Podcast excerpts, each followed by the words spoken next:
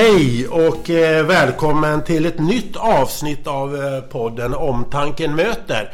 En podd som handlar om assistans i samhället och där vi träffar olika människor som på olika sätt jobbar med assistans, funktionsnedsatta människor och liknande. Idag är vi på ett ställe som betyder så mycket för så många ungdomar, så många barn och så många föräldrar. Vi är på habiliteringen som eh, har verksamhet i hela Dalarna men vi sitter här just nu i Dal Falun och mitt emot mig sitter Cecilia Björklund som är verksamhetschef för habilitering i Dalarna. Varmt välkommen! Tack så mycket! Känner ni du att du och ditt team och ditt gäng som jobbar Känner ni hur viktiga ni är för så många? Ja men absolut, det, det gör vi. Det är utan vidare.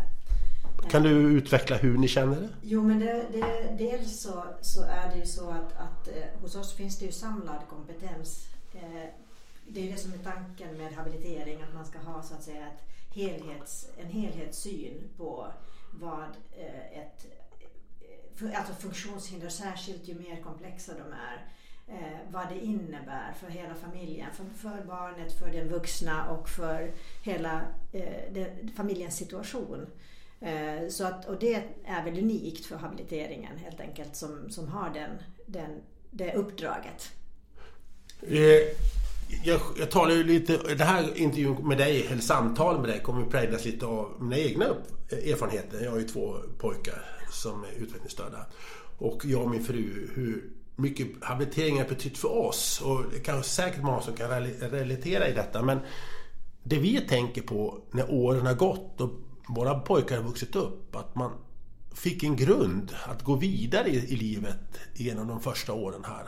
Mm. Eh, har du mött samma reaktion från andra föräldrar? Att man får grunden i starten i livet med barnet? Ja men det tror jag absolut. Eh, som sagt jag sitter nu här som, som verksamhetschef och träffar idag inte så väldigt många eh, eh föräldrar och patienter direkt men det som den, det händer också att jag gör och jag har ju samtal med, patient, med fa, familjer eh, i olika sammanhang. Men jag får ju hela tiden feedback från våra eh, enheter, avdelningar att eh, det just, framförallt i början är det oerhört viktigt för det är ju en Eh, chock, en omställning. Det, man, det blev inte som man tänkte sig. Eh, och då kanske till och med snarare än barnets eh, funktionsnedsättning som kanske inte ens är uppenbar från början, ut, för annat än att det finns där, så är ju just föräldrastödet det som upplevs som väldigt viktigt mm. eh, för många. Om vi börjar från början så, vi, så alla kommer i samma informationsnivå. Mm. Mm. Berätta, var finns ni? Vad har ni för verksamhet och vad erbjuder ni? Ja, vi, alltså habiliteringen har ju, vi vänder oss till, eh, till barn och vuxna från 0 till 100 i princip eh, som har eh, fler funktionshinder, medfödda funktionshinder eller tidigt för, förvärvade funktionshinder. Eh, och vi finns i eh, Dalarna på fem ställen idag, från Mora i norr till Avesta i söder. Och våra två stora enheter det är Borlänge och eh, Falun. Och sen har vi två mindre enheter då, som sagt i, i Avesta och i Ludvika. Vilka funktioner har ni inom ert kan man kalla det för team, eh, det ni kan erbjuda? Läkare och så vidare? Just. Jo men alltså eh, habiliteringens DNA som vi ibland säger, det är ju att vi jobbar i team. Mm. Eftersom eh, funktionshinder får ju så oerhört många konsekvenser på många olika områden i livet. Det är både medicinska men också sociala och, och eh, eh, kommunikativa på alla möjliga sätt. Eh, så, att, så att våra team, alltså vår personal består ju av egentligen eh, nio, tio olika eh, professioner som jobbar kliniskt med våra brukare och patienter. Ibland talar vi om brukare, ibland om patienter. Och vad säger vi? Det är ju egentligen, den som, det är egentligen ett val som, som står till den som kommer till oss. Till oss. Eh, vi, vi, kallar ju varandra för namn, det är ju inte så att vi kan, men, men det har ju varit, det går ju lite mode i det här och en del föräldrar eh, brukare, hos oss är det kanske det vanliga. Eh, och ibland så handlar det om direkt medicinska ärenden och då kanske det faller sig naturligt att säga i det fallet patient. Men det viktiga är ju vad, vad personen som kommer till oss vill kallas och naturligtvis vill det, vederbörande kallas vid namn. Det är väl egentligen det viktigaste mm. kanske vi säger idag för att i, när vi pratar om funktionsnedsatta mm. så pratar vi om terminologi mer än funktion och mm. utmaningar i livet, eller hur? Ja, så är det. Men eh, de här funktionerna ni erbjuder, ja. det är alltid från kuratorer, psykologer och så vidare? Kan, vi har alltså, som sagt, vi har, nu är det alltid risk att man glömmer någon när man ska räkna upp så många. Men vi har eh, arbetsterapeuter, sjukgymnaster, det är en stor grupp. Mm. Vi har logopeder, vi har dietister, vi har sjuksköterskor, läkare, barnneurolog, barnpsykiater. Eh, vi har ehm, ska vi säga, specialpedagoger, psykologer. Eh, ja, sen har vi medicinska sekreterare som inte har en oviktig roll också i det hela. Kuratorer har en viktig roll. Undersköterskor har vi numera två stycken också mm. som stöttar upp eh, sjuksköterskeorganisationen. Mm. mm. Och det, det, är väl kanske något som är lite unikt för Dalarna. Det är att vi, eller inte unikt ska jag inte säga för det finns ju på andra ställen i Sverige också, men det är väldigt vanligt att eh, läkar, eh, alltså habiliteringens patienter eller brukare träffar läkaren på barn och ungdomsmottagningen. Men vi har vår egen. Vi har kämpat och har lyckats ha kvar en egen läkarmottagning där vi har nu två läkare som är barnneurologer respektive en som dessutom har kompetens som barnpsykiater. Och det tror jag uppskattas väldigt av våra av de som kommer till oss. Det kan jag skriva under på för, för jag kände när vi hade våra pojkar, och nu talar jag för mig själv mycket, det var just att man kom till habiliteringen, man träffade en läkare och då, och då, är man i den miljön. Att man kommer ut till en barnmottagning. Då är det många andra familjer med barn, citat, som har varit friska. Mm. Det har gått som planerat och så har vi det är en mental utmaning att gå in där och se så här kunde det ha blivit. Men, men, eh, nu blev det så här och då är det skönt att kunna komma till den miljön där alla förstår. Mm. Eh, du förstår vad jag menar? Och sen tror jag att som jag ser det, nu, nu ska jag ju säga att vi har ju väldigt mycket kontakt med barn och ungdomsmottagningen för de har ju naturligtvis många av de som kommer till oss har ju dessutom absolut, eh, absolut. många kontakter där. Men här är det det här sammanhållna. Och här behöver ju föräldrarna inte förklara allting varje gång, vilket de kanske inte behöver heller i alla sammanhang på andra mottagningar men här har vi ju det här så att säga den, det som handlar om funktionsnedsättningen. Ja. När du säger läkare, jag, brukar, jag har ju skrivit en bok och föreläser om alltihop. Jag brukar alltid de, de goda, de häftiga, de som betytt mycket. Och man, jag, vi hade Göran Brandberg då mm. och, och, varje gång jag berättar om, om för pojkarna och man ser en bild på Göran. Mm. Jag märker att det är så många som minns honom. Har, ja. han, har han någon kontakt med Han har faktiskt gått i pension ja. för något år sedan. Ja. Men han var kvar länge och har ju betytt mycket för familjen hos oss. Men, men det, är, det, är, ett bevis på hur en bra läkare kan betyda mycket för... Så är det. Men... Eh, vi har, jag ska också vilja att vi har, har vi glömt det som att vi har sjuksköterskor, flera stycken. Ja. Och det är väldigt ovanligt också på habiliteringen. Att ofta har man då en, en struktur där de frågorna som sagt hamnar på på, oftast då på barn och ungdomsmottagningen mm. ja. eller barn och ungdomskliniken. Men när vi ofta är det kanske någon som tar tester, blodprov mm. och mm. väger. Va? Mm. Och det, tror jag, det tror jag är väldigt viktigt för teamen. Mm. Att ha den här medicinska supporten också. För det är ju ofta väldigt svåra eh, det finns ju svåra medicinska, medicinska liksom situationer där, där, där man behöver ha det stödet från sjuksköterska, läkare, även om man är fysioterapeut eller arbetsterapeut och, och, och så att säga eh, jobbar med andra delar av, mm. av eh, av den funktionsnedsattas problematik så behöver du ofta och ändå kunna förankra med läkare eller sjuk, mm. sjuksköterska i de här fallen när det kan vara väldigt komplexa fall. Ja.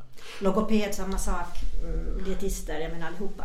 Och de är svåra att få tag på. Jag har hört att logopeder är ingen...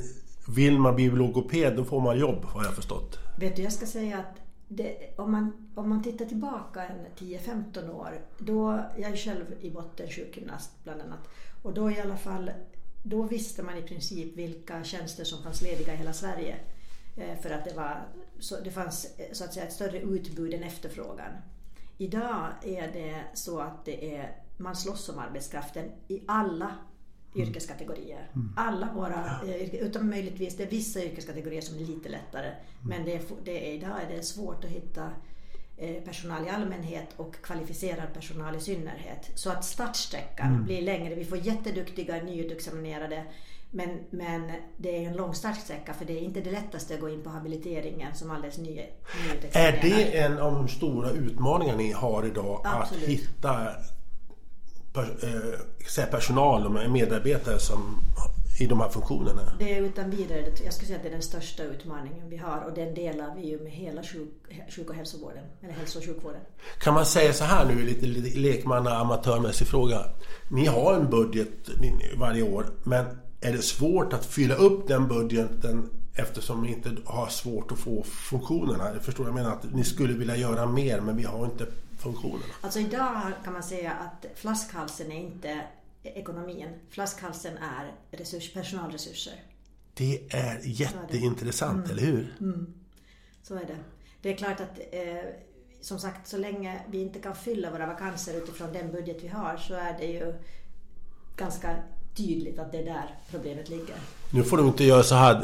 Nu får inte det här resonemanget innebära att eh, lands, eh, regionledningen stryper pengarna. För att det, och nej, det, det hoppas jag inte det gör. Jag tror men- inte det finns någon risk för det för att eh, det här problemet är ju välkänt. Ja. Det är ju, tyvärr gäller det ju inte bara habiliteringen utan det är ju så som samhället ser ut. Och det har vi, vi har ju sett det komma länge. Vi har ju sett den demogra- demografiska eh, förändringen som, som äger rum.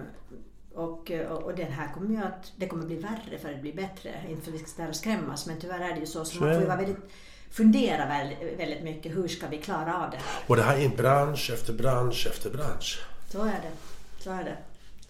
Så att det där... Eh, eh, ja, men, Är du orolig för eh, hur vi nu, nu pratar vi om habiliteringen och det här att, hur, att vi inte kan ta hand om våra eh, unga människor på bra sätt på grund av att vi inte har personal. Ja men det, i, i kort, på kort sikt ska jag säga att jag känner en viss oro naturligtvis i det dagliga. Vi ser ju också att, att eh, vi, vi inte räcker till. Det, tror jag att vi, det spelar tror jag ingen roll riktigt hur mycket personal vi än ska ha för att behoven är väldigt stora. Men, men jag ser också att, att, och det här är någonting som vi får ta hjälp av brukarorganisationerna och brukare eh, själva som kommer med, med eh, inspel i hur skulle vi kunna hur skulle vi kunna organisera vår verksamhet så att man faktiskt får hjälp med det man behöver? För att jag tror också vi behöver titta på vår verksamhet och fundera kring att är det saker som vi kanske inte behöver göra eh, och som kanske inte ens är så efterfrågade. Jag kan inte sitta här och säga exakt idag vad det är men, men jag tror också att vi har, det har, vi har blivit mycket mer medvetna om att vi behöver bli mer, mycket mer eh, samkörda med de vi faktiskt finns till för eh, idag för att veta att vi gör rätt saker. Så vi, i den här världen som alltid har sett ut så att vi måste prioritera, för så är det ju, så tänker jag att det är ännu viktigare idag att vi prioriterar rätt. Att vi faktiskt gör rätt saker och att vi har eh, mycket hur ska jag säga, att vi är väldigt säkra på att, att, det, att det vi gör är faktiskt det som våra brukare efterfrågar. När du säger brukarorganisationer, är det typ FUB, RBU, Ja, DHR? Det är de de du tänker på? Precis, och, och även, det, även eh, enskilda, enskilda aktiva brukare, föräldrar, Assistansbolag? assistansbolag. Ja, ja. Men eh, eh, eh, har den samarbetet... Jag upplevde inte att det fanns så mycket i många år när mina pojkar var yngre. Det var inte på samma tänk. Har det uppkommit på sistone det här önskan om samarbete med brukarorganisationer? Har det... Alltså jag tror att medvetenheten om att, att vikten av att lyckas med en, go- en bra hälso och sjukvård förutsätter någonstans att man samverkar väldigt nära med den som vården är till för. Eh, den tror jag har kommit med och börjat utvecklas börja utvecklas med det här som kallas för, från början kallades det för personcentrerad vård. Eh, Men det är inte heller riktigt det utan det handlar mera om ännu mer att lyssna på eh, när man gör till exempel omorganisationen, när man gör utvecklingsarbete, förbättringsarbete, att man har med eh, personer som ens uppdrag faktiskt är till för eller vänder sig till. Eh, Och det ser jag i det här också som, som kallas för ny god nära vård som kommer. Som man känner till det konceptet kanske. Men känner du att ni önskar samarbete. Svarar brukarorganisationerna upp, den andra parten upp och vill samarbeta? Ja, men alltså det, jag tror så här, vi hade, när jag började för sex år sedan här så fanns det, eh, hade vi brukarråd. Och det visade sig att, att det, blev, det, kom in, det, blev, det var inte så aktivt. Det blev inte så aktivt och, och, och, och vi, till slut så var det bara någon enstaka som kom. Eh, och då kan man ju tänka sig en massa orsaker till det. Men, mm. men sen har vi ju på olika ställen haft, till exempel i Falun har vi tillsammans med kommunen mm. har vi brukarråd.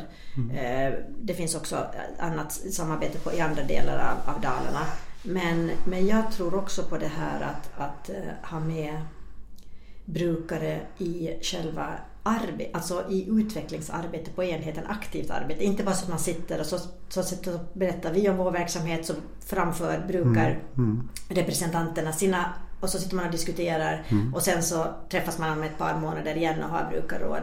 Absolut har det kunnat plockas upp viktiga synpunkter och förbättringsidéer där men jag tror för det här lite mer fördjupade så tror jag att det krävs eh, krävs lite andra grepp och det, det ser jag komma. I, vi tillhör ju division psykiatri här, eh, vilket vi lika gärna kunde kanske tillhöra någon annan division, men nu gör vi det. Och där har vi ju också personer som är anställda mm. med för, i, i, syfte att, att förbättra brukarsamverkan. Det som är intressant med brukarorganisationerna mm. som jag har haft en stor käpphäst för att de inte har samarbetat tillräckligt mycket internt mellan ja. varandra. Ja. Eh, jag, vet inte om du håller med mig om det men det, vore nog tacknämligt om brukarorganisationerna mm. går mer hand i hand och inte ser varandra som konkurrenter. Ja. Det, det, jag tror det är viktigt. Jag tror också om man tänker på, om vi ska titta på lyfta lite grann från habiliteringen och ser på eh, situationen i samhället för personer med funktionsnedsättningar. Mm. Eh, och det gäller all, hela, man säger, hela vår, vårt demokratiska samhälle så tror jag att det är oerhört viktigt vad eh, föreningsrörelser hur det arbetet ser ut, det har ju nästan försvunnit. Mm. I, och det gäller inte alls eh, intresseorganisationer, bara alltså brukarorganisationer, det gäller ju hela samhället. Mm. För vi, Sverige var väl det mest föreningsintensiva och aktiva eh, samhället i världen, höll jag på att säga, landet i världen för ett mm. antal år sedan ett annat decennier sedan. Och sen har det successivt minskat och det tror jag, det tror jag påverkar samhället i, väldigt stor utsträckning mm. även eh, i övrigt mot ja. den här individualiseringstrenden. Som... Jag vill se den förening idag som inte har problem att få mm. eh, styrelse mm. och arbete. Ja. Ja. Och då tror jag att man gäller hela strukturen med föreningslivet oavsett vad man gör. Det, det mm. är att man måste hitta varför sitter vi här? Varför finns vi och vart är vi på väg? Mm. Och skapa, mm. Jag tror att visionerna för olika föreningar saknas men man är, man är mer förvaltar. Ja. För ser man historiskt på eh, funktionshindershistoria så är det ju så att de som, det, var ju, det var ju brukarorganisationer som fick, det var ju föräldrar till barn med funktionsnedsättningar som fick de här radikala förändringarna att överhuvudtaget komma igång. Mm. Om vi tittar tillbaks till 60-talet, 70-talet och så. Mm. Och det finns ju så många kraftfulla föräldrar till barn med funktionshinder. Mm. Jag vet inte om det var Kerstin Schultz, hon lever inte idag men hon var också en av de fantastiska personerna som hade så mycket hjälp av. Och hon nämnde någon gång att det är oftast föräldrar till funktionsnedsatta barn som är de starka mm. föräldrarna. De mm. som har kraft. Och, mm. Du touchar lite på den tanken. Ja, här. föräldrar, alltså det finns ju ett stor spektrum av föräldrar också där. Att, att en del har större, mer resurser än andra mm. och mer ork och mer energi och mm. förmåga. Mm. Men man är i olika faser i livet. Så är det. Jag menar, jag kan väl säga själv att de första åren då var man inte så stöd, då var man skör. Man, man, sen när man såg att man kom upp på banan med barnen ja. då fick man energi över. Där man täta, ja. tätade till läckaget och, då, och så vidare. Men ta en situation här nu där ni är så viktiga.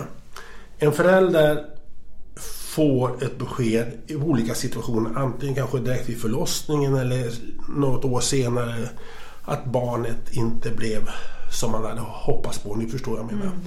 Den här familjen kraschar ju då en stund och så vidare. Och man kommer till er. Vad händer? Hur, hur, hur är första tiden? Och så vidare. Jag vet ju själv, man gick ju bara i skuggor. Liksom. Mm. Hur tar ni emot den här första tiden? De här ömtåliga föräldrarna?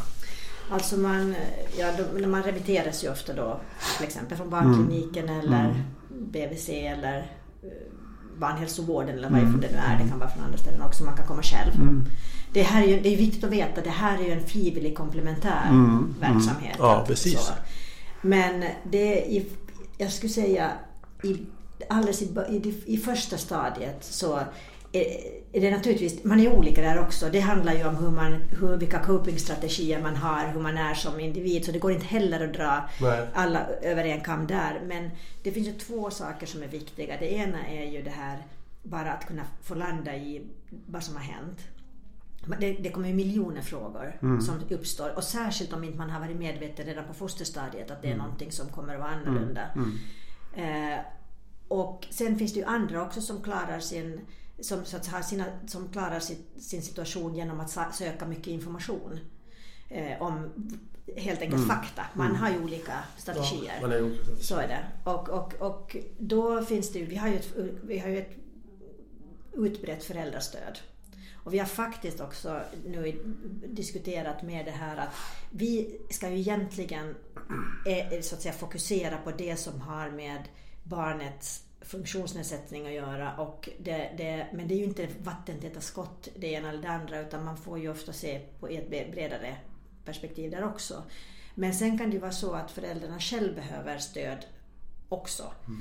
Och, och, och där, där är det ju så att det, har, det finns också möjligheter att man kan få stöd och samtal med kurator till exempel för, som inte enkom har med själva funktionsnedsättningsproblematiken att göra. Att vi har, att det, inom ramen inom för habilitering? ramen för habilitering. Ja, för det du säger är ju så här att om, för barnets bästa så måste du ha föräldrar som orkar mm, mm. och är liksom är inser situationen och kan gå vidare. Mm. För att om man bara ser på barnet och resten av familjen havererar, det är ju inte bra för barnet själv.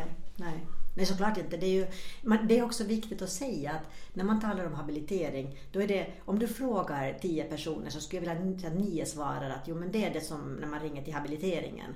Men habilitering är ju allting som sker i den mm. funktionsnedsattas tillvaro. Mm. Och den allra största delen sker ju hemma, i mm. skolan, i mm. vardagen. Och sen så har vi den lilla, lilla delen som är den specialiserade vården. Mm. Eh, och det är det som vi är lite så här eh, vad ska jag säga, slarvigt kallar för habiliteringen. Ja, det mm. heter ju habiliteringen men det är ju en del av själva den individens hela habiliteringsprocess. Eh, så att det är ju där som du säger, du har alldeles rätt, det är ju absolut det viktigaste hur barnen har det i vardagen. Mm. Och sen är ju vårt jobb är ju att försöka stötta de som är involverade i barnets vardag. Mm. Så, att, så att, att, att de klarar av det, att de mm. känner att de har stöd och någonstans att vända sig till. Mm. Det är ju inte så att vi gör alla insatser hela tiden mm. utan efter ett tag så flyttas de ju till där barnet mm. finns. Mm. Och det är det som vet, man lär få uppenbar för våran del.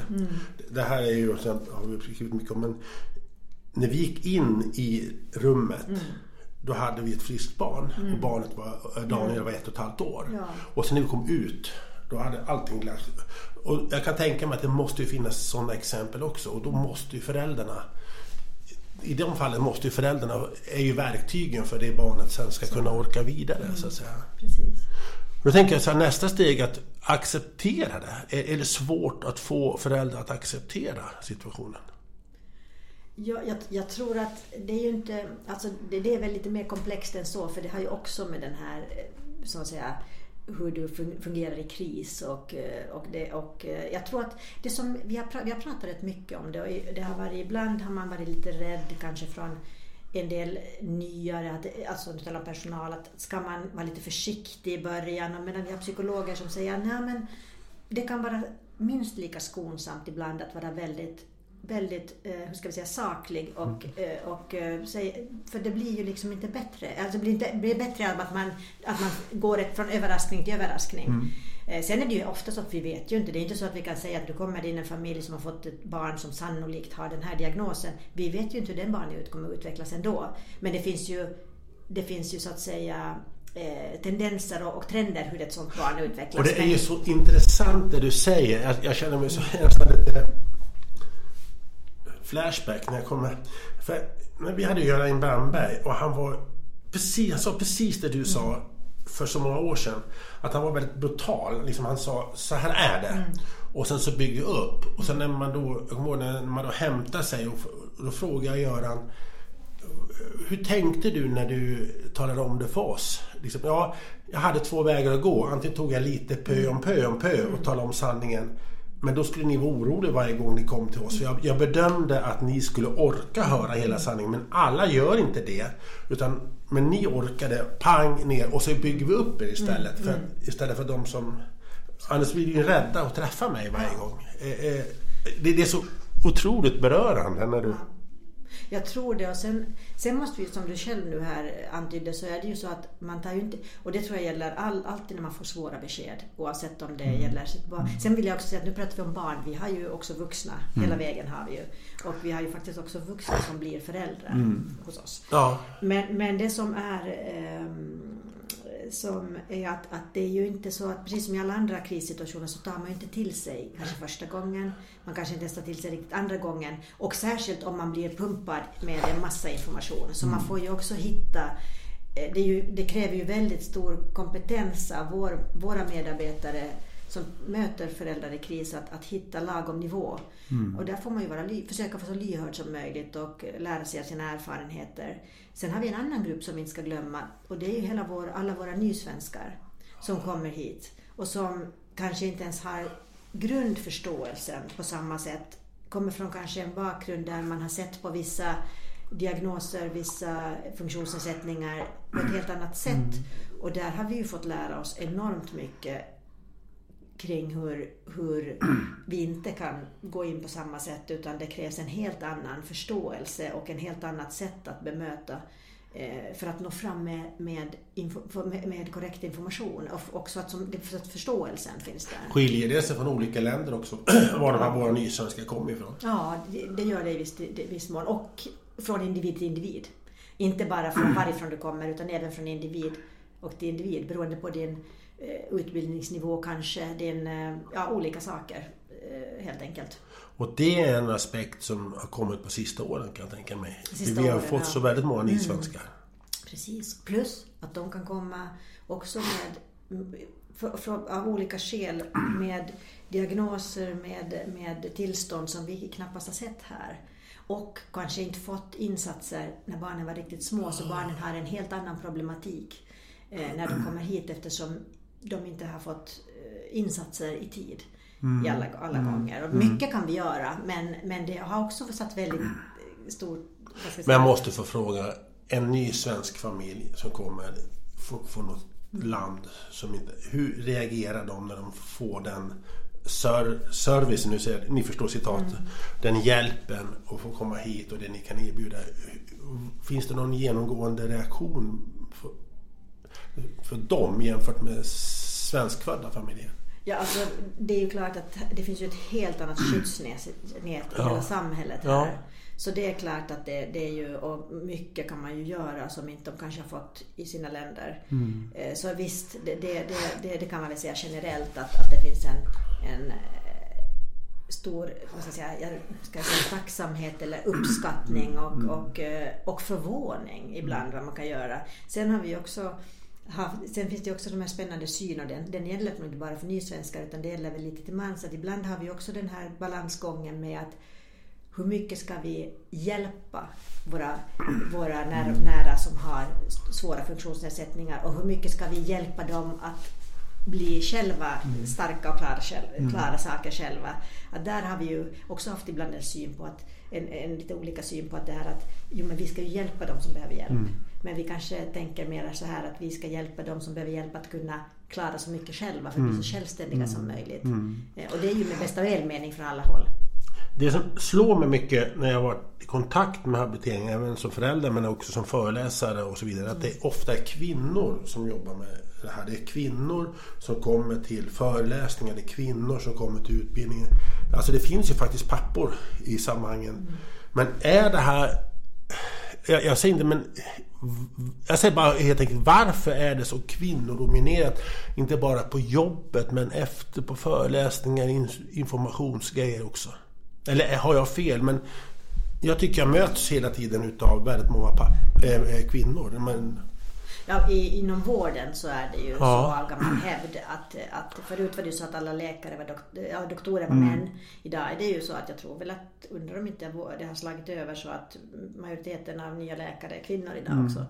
Men, men även, eh, det är ju traditionellt fortfarande så att vården är ett kvinnoyrke, dominerat yrke. Och det, det ser vi ju. Vi har ju inte... Och men, men när jag föreläser om pojkarna så, så är det 80% kvinnor som mm. är i salen. Ja. Och, och, jag vet att många är ju föräldrar, ja. men då är pappan hemma hos barnen. Ja. Det, så kan det vara. Och det, jag, jag, jag, vågar inte dra så hemskt stora växlar på det här men jag kan ju tänka mig att ett skäl är fortfarande det att, att kanske, kanske inte den allra yngsta generationen som går ut på arbetsmarknaden men det är ju fortfarande så att, att lönestrukturen ser ut så att mannen tjänar bättre. Ja men då är det kvinnan som kanske mm. Går, jobbar deltid, stannar hemma, tar hand om barnen mera. Det kan vara så, tror jag. En, en men kan det vara så här enkelt att i, i min relation till min fru, vi, vi mm. pratar mycket och sånt där. Så det är ju, och även om det är jag som pratar och syns så är det min fru som har varit mentalt starkast. Mm. Det är hon som har varit stabilisatorn mm. i familjen. Mm. Kan det, är det, finns det en, eh, någon generell sån bild som du ser hos familjer? För att jag har mött en del där jag har frågat. Och, eh, och då har jag mött, när man pratat efter och så vidare, att ja, pappan har svårare att acceptera det som har skett att en kvinna då, ja, jag kan snabbare, nu kanske jag är fördomar, jag kanske är ute på djupt vatten. Men jag menar, jag vet inte, du... Vet du, jag vågar faktiskt inte svara på den frågan för jag, jag, jag känner att då sitter jag här och gissar. Mm. Eh, eh vad, vad ska man inte bakom. Det, ska, det, nej, men, och, och, det finns säkert studier gjorda på detta också. Mm. Mm. Eh, och vi har ju naturligtvis vissa olikheter och så vidare. Men så att jag, jag vågar inte riktigt säga mm. att jag kan, jag, jag kan inte säga, svara på den frågan. Men vi pratar om, eh, vi har pratat om föräldrarna. Vi har pratat, jag tänker så här, vi kommer in med barnen senare. Men någonting som vi saknade hos oss det var syskonen. Mm. Var kommer de in någonstans? Och eh, vi tar dem först, sen har vi flera. Men hur, har, finns det program att hjälpa dem? Vi har syskongrupper, det har vi. Mm. Som där, där syskon får träffas och med då, i någon form av ledd verksamhet, diskussionsgrupper, samtalsgrupper under, under ledda former och så. Men visst har du rätt i att, att eh, syskon till barn med svåra, svåra funktionshinder som kräver mycket, mycket föräldrastöd eh, får, hamnar lite i skymundan. Så är det. Och det är inte bra? Nej, såklart inte. Men, men, men eh, och de blir ofta väldigt duktiga för barn till syskon för att de får ta ett stort ansvar. De får klara sig mm. själva mera än andra. Och, och eh, det, det, det, är alldeles klart och där har ju, kan ju habiliteringen göra någonting men där är det oerhört viktigt också att andra instanser i samhället och i skolan och i jag tänker socialtjänsten och så vidare, att man, kan, att man kan hitta former där för hur man kan stötta upp när det behövs. Är det här en, ett område där vi inte riktigt har gått i mål? Generellt sett i samhället? Ja men alltså jag, jag antar att om man ska säga, säga något generellt om det så får, kan, kan man ju, läser man ju ofta av den här gruppen, eh, den här gruppen syskon till, till eh, barn med funktionsnedsättningar. Eh, de hamnar i skymundan. Det handlar oavsett om det är, mm. om det är vilken typ av funktionsnedsättningar mm. det är. Så de måste ju också må bra. Så, såklart. Jag kommer ihåg min dotter, där, där har jag skrivit om så att hon vet om det när jag säger så jag, jag slänger inte ut henne. Så här, men hon berättade, vi var ner till Ågrenska. Ja. Det, det, är då ett, ja. ett ställe söder om Göteborg ja. där man då har eh, de sällsynta diagnoser får träffa och, och jag börjar, för lyssnarna att de förstår vad det handlar om. Mm. Vi var där och vi fick hjälp och åkte dit. Och då, men det som var häftigast efter den veckan det var nog när pojkarnas syster sitter i bilen på väg hem och säger Mamma, pappa. Ja, och då är hon alltså 12-13 år. Nu först förstår jag att det finns fler syskon än jag mm. som sitter i min situation. Mm. Mm. Så är det. Det tror jag är jätte, jätteviktigt. Att man förstår att man inte är ensam. Mm. Och, att, och att det här är också, så här kan livet också se ut. Mm. För, att, för att det är väl det är, väl, det är väl också det här som är så svårt, att, vi, att vårt samhälle har blivit sånt att vi har en bild av hur livet ska se ut. Det är väldigt mycket yta, det ska vara snyggt, mm. det ska mm. vara friskt, det ska vara häftigt. Eh, tänk bara på våra sociala medier. Och så kanske du går hem och så ser det inte alls ut så hemma hos dig inte. Och det är ju det som är så oerhört synd tycker jag, och så, och så illavarslande för hela vår tycker jag, samhällsutveckling att, att, eh, att, vi, att vi inte liksom tillåter den här olikheten, den här, vad ska jag säga, att, att det ser olika ut och att det inte kan vara det normala. Mm. För att jag tror vi skulle alla må så mycket bättre av det. Av det. Mm. För att även, men idag mår ju ungdomen dåligt. Mm. Så, relativt, alltså en stor procent av ungdomen mår dåligt idag mm. mm. oavsett om alla barn är friska i familjen. Mm. Därför för att samhället har blivit sådant.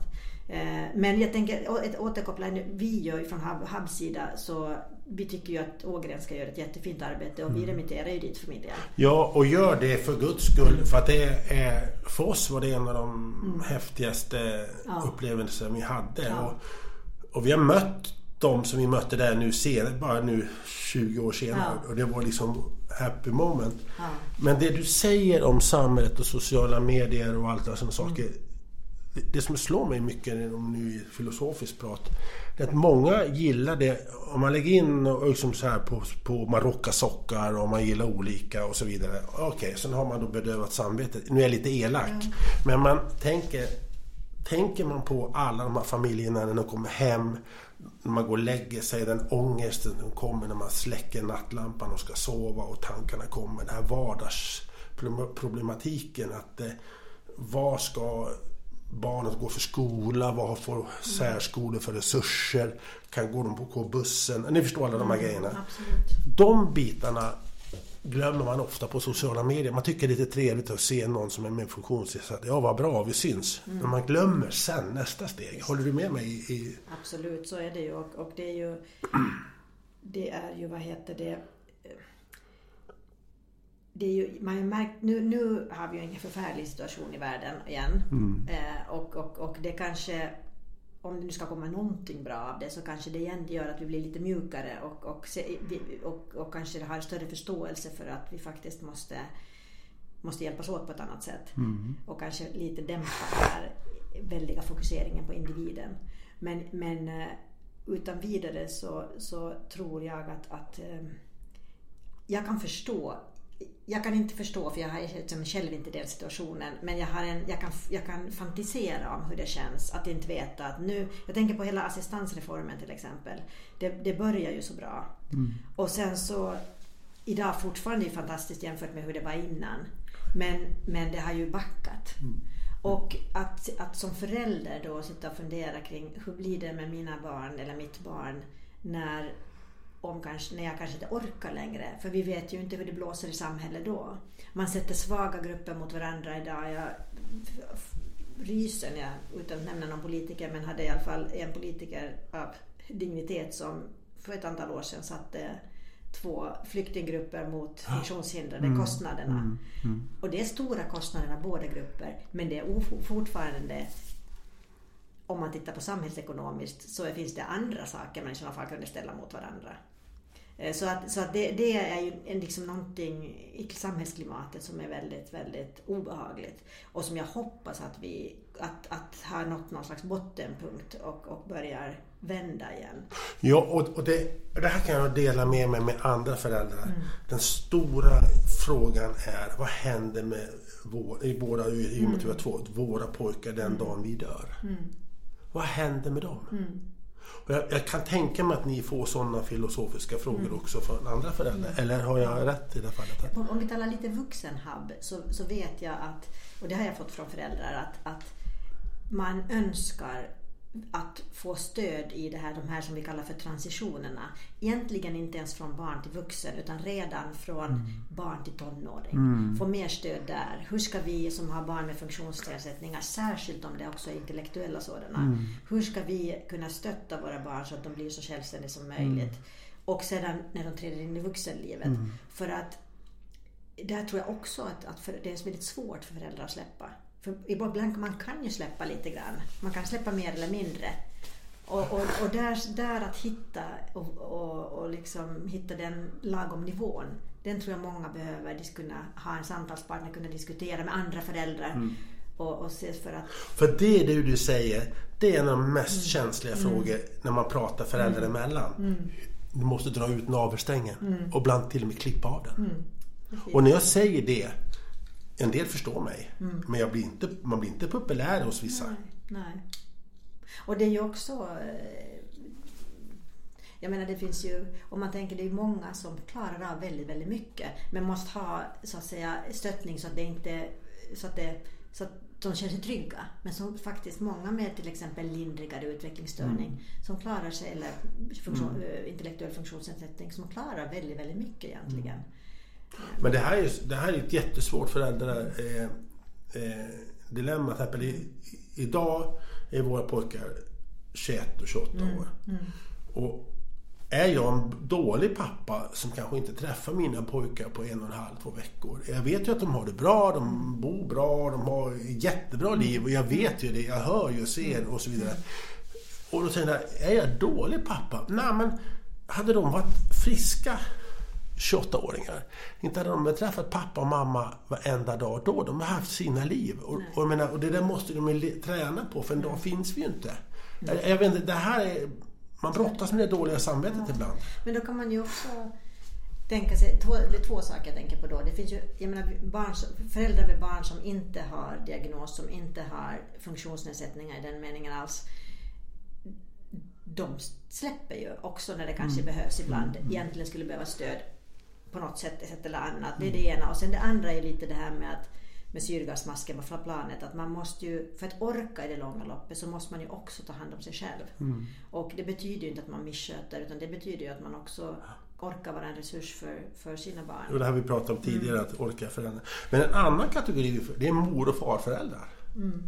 Vad får, där tror jag att många känner, oj vad gör vi? Gör vi rätt? Gör vi fel?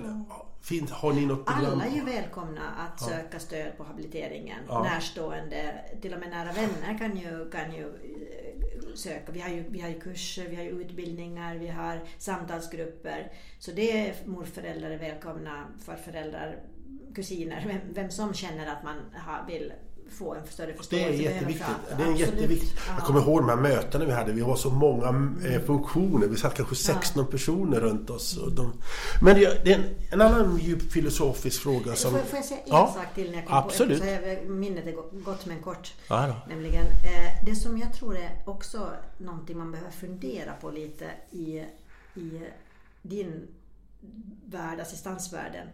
Det är att det är inte alla gånger kanske jättelyckat att heller föräldrarna blir assistenter till sina barn. Precis. För, för av två skäl. Det ena skälet är att det är svårare att släppa. Och det andra skälet, vad gör du sen då? Om du har lämnat din, ditt yrke, dina, din eh, tjänst, vad du har haft tidigare och sen inte varit på arbetsmarknaden på, 20 på 15-20 år. Då är det svårt att komma tillbaka och då är det plötsligt, då blir, kan ju barnet riskera att bli lite gisslan.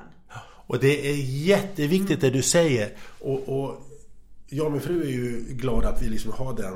Och, och jag må- jag måste få dra en, en anekdot som är rolig. Det var en somalisk familj som jag kom i kontakt med. Och de har då ett barn som behöver assistans. Och jag kände liksom när vi pratade om och bara, inte de använder barnet för att bli assistenter och du vet inkomstkälla och så vidare. Men då tittade de förnärmade på mig. Och sa, nej du, jag ska bli busschaufför, sa pappan. Och mamman skulle, hon skulle bli sjuksköterska. Och, och då kände man, yes. Ja. För det är, man gör björnet en björntjänst genom att vara för nära. Blir, Men- precis, så det blir, det blir ju ett en slags osunt beroendeförhållande. Ja, men det här är jättesvårt för många föräldrar och det här är en sak, en, ett känsligt ämne. Så man måste ha respekt för dem som inte klarar eller olika skäl Absolut. och så vidare. Men det du säger är ju en nyckel, jätteviktig fråga. Jag tror- Men, sen, men, sen, men jag tänker inte vad ska jag säga, eh, kritisera eller de som av olika skäl är assistenter åt sina barn. För det finns alltid olika Ja. anledningar till det. Alldeles. Men det är viktigt att tänka på det. Vad gör barnet när jag inte finns? Precis. Och tänk dig de barn som faktiskt, jag tänker också en del barn som faktiskt med god assistans har möjlighet att till exempel flytta hemifrån. Där kan det ju också bli en väldigt svår situation om, om jag menar, vad ska, vad ska mamma göra då? Vad ska pappa göra då? Om, om jag, då hela deras försörjning hänger på att Kanske inte nödvändigtvis jag bor hemma men i alla fall, man kanske inte alltid vill ha mamma och pappa omkring sig. Men, du, men, ja, och, och där är, gör, det gör mig lite upprörd ibland. Att Om man bygger sin familjeekonomi på att man är assistent åt sina barn. Då, har- då har man helt förstått, missförstått det systemet, helt varför det är. Eh, då, du kan inte bygga din familj.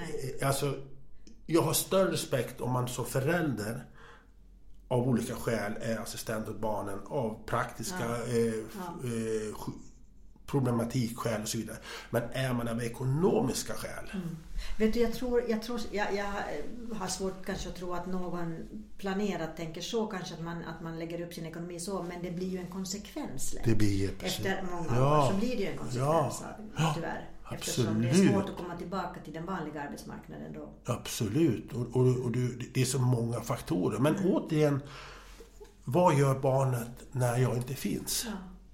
Och, och den, den frågan ställde vi oss för 20 år sedan. Och det blir mer aktuellt för varje år som går.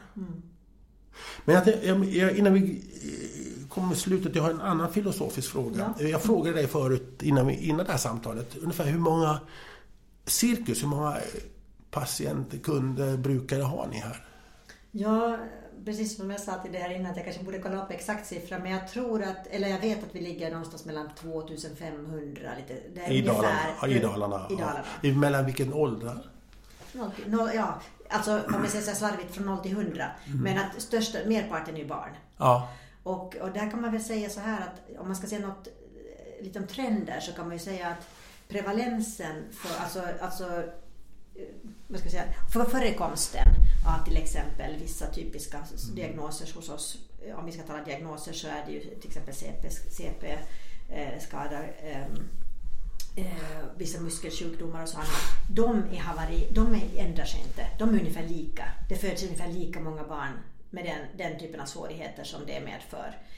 Det som har ökat lavinartat är ju de barn, barn med neuropsykiatrisk problematik. Eh, vi förklara det som autism, autism, autism, ja.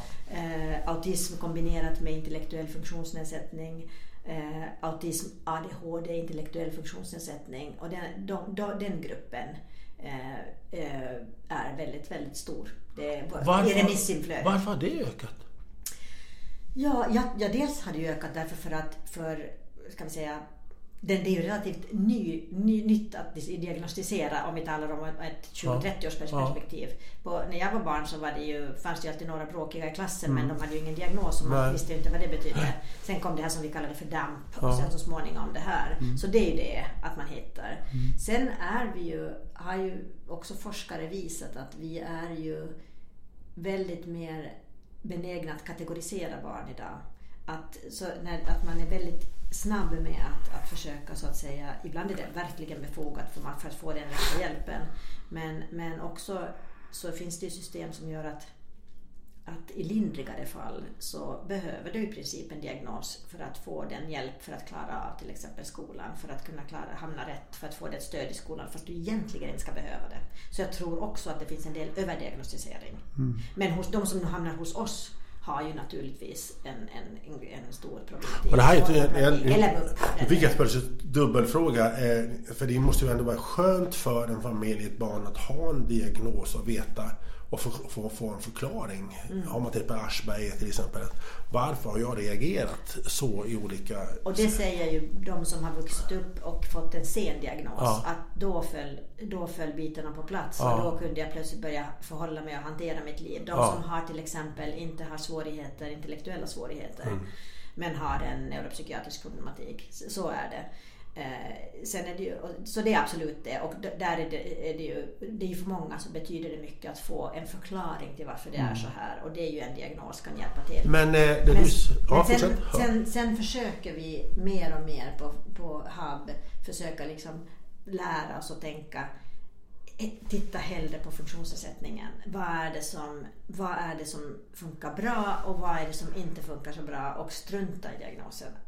Sen finns det ju naturligtvis, nu missförstå mig inte, på medicinsk nivå så finns det ju saker som absolut måste, måste liksom eh, adresseras och det gör man ju. Men, men, men det, där, det här vad det gäller just att vilken hjälp du ska ha så måste det ju handla om svårigheter snarare än diagnosen. Men det är intressant att du säger, tror du att det föds fler barn med neuropsykologiska funktionsnedsättningar idag? Eh, jag vet, jag, jag, jag, kan inte heller, det är inte riktigt rätt person att svara på men, men se, alltså Dels har vi ju en, en sak kan jag svara på som är säkerhet och jag tror faktiskt att, det, att de pratade om det på, på radio i morse dessutom. Mm. Det är ju det att vi är ju, kan ju idag eh, klara väldigt, väldigt, väldigt mycket för tidigt födda barn.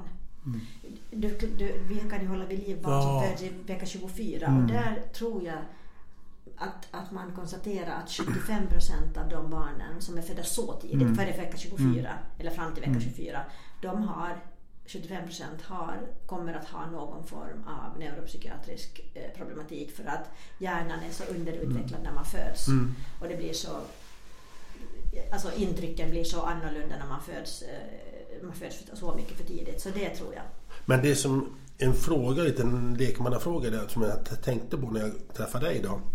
Idag när man kan veta om, man kan ta prover och veta om sitt barn är friskt och så vidare. Så tänker man, är, vi, är det färre barn som föds med funktionsnedsättningar för man kan kolla upp barnet och man sållar ut? Är, är, det, är frågan relevant? Vad, vad säger du? Alltså fosterdiagnostiken har ju utvecklats något enormt. Mm. Och eh, idag kan du ju upptäcka relativt lindriga fosterskador också. Och eh, ja, för att tala klarspråk så är det ju så att, att, att eh, till exempel barn med Down syndrom föds ju i mindre utsträckning idag. Mm. Ryggmärgsbråck, barn med ryggmärgsbråck eh, föds i oerhört färre, färre antal än, än tidigare. Mm. Eh, jag hörde någon, siffra, någon, någon, som sa att i Danmark föds i princip inga barn längre med, med eh, om det var ryggmärgsbråck eller Down syndrom, kommer jag inte ihåg. Mm. Och det här tycker jag är lite intressant, därför, eller vad ska jag säga, också då när vi har talat mycket om det här med hur samhället har utvecklats, att när man har gjort skattning, alltså när man har frågat till exempel eh, vuxna människor med Down syndrom, för de lever ju betydligt längre idag också eftersom vården har blivit bättre. Man kan, mm. Det finns ju en medicinsk problematik där mm. också. Mm. Eh, och utvecklingsstörning, intellektuell funktionsnedsättning av olika grad. Men de, skatt, de som har förmåga att liksom reflektera över det här skattar ofta sin, sitt välbefinnande högre än vad, vad så att säga friska människor gör. Mm. Och där tror jag att, att det här med fosterdiagnostik, det är ju också ett, ett eh, komplext ämne, men jag, jag tror att det finns flera saker när man får, för, för och du frågade här i början att när, när man får sitt besked efter, efter förlossning och, och man, man märker att nu är det någonting fel på barnet och man inte har fått det på fosterstadiet, mm. vad gör vi då? Jag tror det vore oerhört viktigt att det blir, man blir bättre redan på mödravården att när man ser att det är någonting, att informera. Hur mm. kan det bli? För att, för att det finns ju också väldigt många som ändå eh, ser att, att kan man räkna kanske med så här, Det finns ju en rädsla för hur blir mitt liv, hur blir livet för mm. barnet? Mm. Mm. Eftersom vi har det här perfekta bilden av hur det ska se ut. Mm. Så det är väl en sak. Sen det andra är väl också det att tänk om samhället sviker. Mm. Det, att vad, får jag, vad kan jag få för hjälp? Vad kan jag få för stöd? Så att, så att det tror jag har också med, med att, att, att och sen finns det en massa andra orsaker förstås men, men jag tror att det, det är det som gör att, att, att också att man är väldigt att, få, att kanske att, att äh, avbrutna graviditeter ökar.